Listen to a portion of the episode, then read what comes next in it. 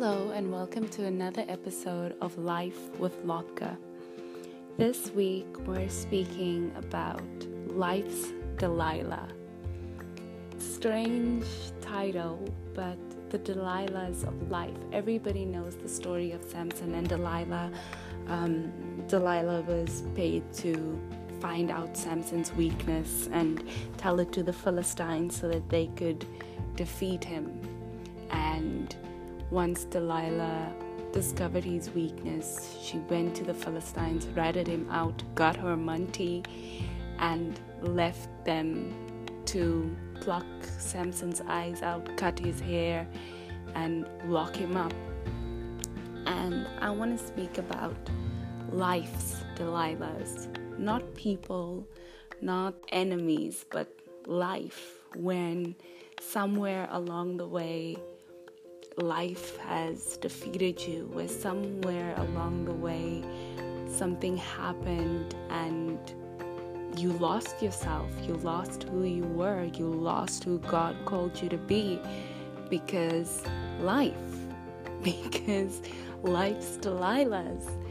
And in recent times, I've I've been thinking on my life's Delilahs, on past situations where I gave too much of myself, or I gave too much information on myself, or I allowed myself to be in situations that didn't turn out very well. It didn't work towards the betterment of my soul, or who I was, or who God called me to be.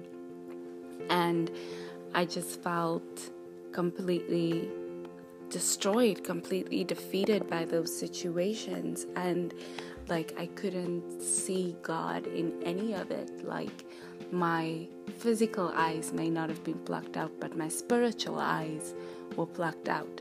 I couldn't see God. I couldn't I couldn't discern where he was. I was so defeated. I was so mangled by life, by situations that that I couldn't pluck myself up out of it.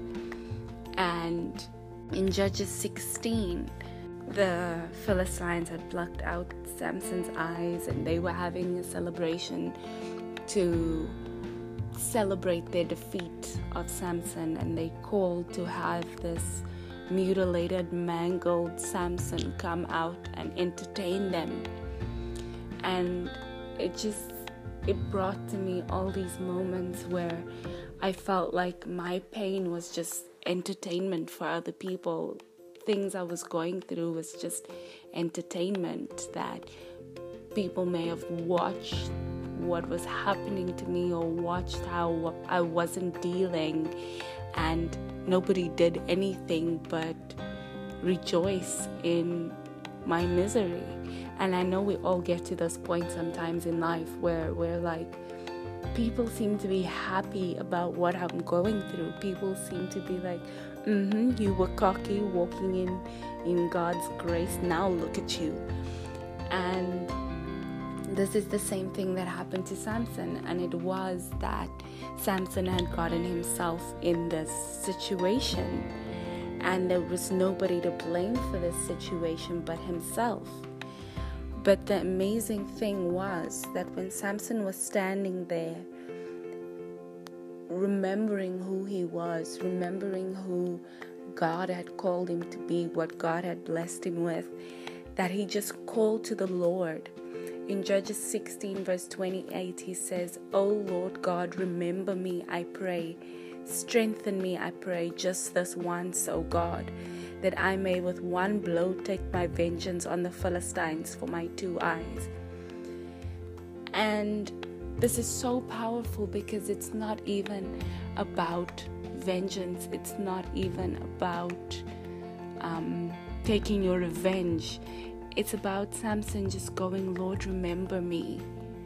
Like, forgive me for allowing me to get for allowing myself to get to this place. But remember me. Strengthen me one more time. Like I know I can get it right. Just help me this once more. And how many times are we in positions where we just need God just that one more time? just that one moment of of strength, that one moment of grace where we just need God to intervene in that moment just to come through for us. And He does. He does, just like He does for Samson, giving Samson that one more bit of strength that he needs to defeat his enemies. God comes through for us all the time. He doesn't stand there and listen to us call out to Him and go, mm, that'll teach you. He's like, Yes, I am here. I've just been waiting for you. There's a song by The Fray that I love so much called You Found Me. And the whole song is about God coming to you at your lowest moment, coming to you when you can't see Him, when you feel defeated, when you feel insecure, when you don't know which way to turn anymore.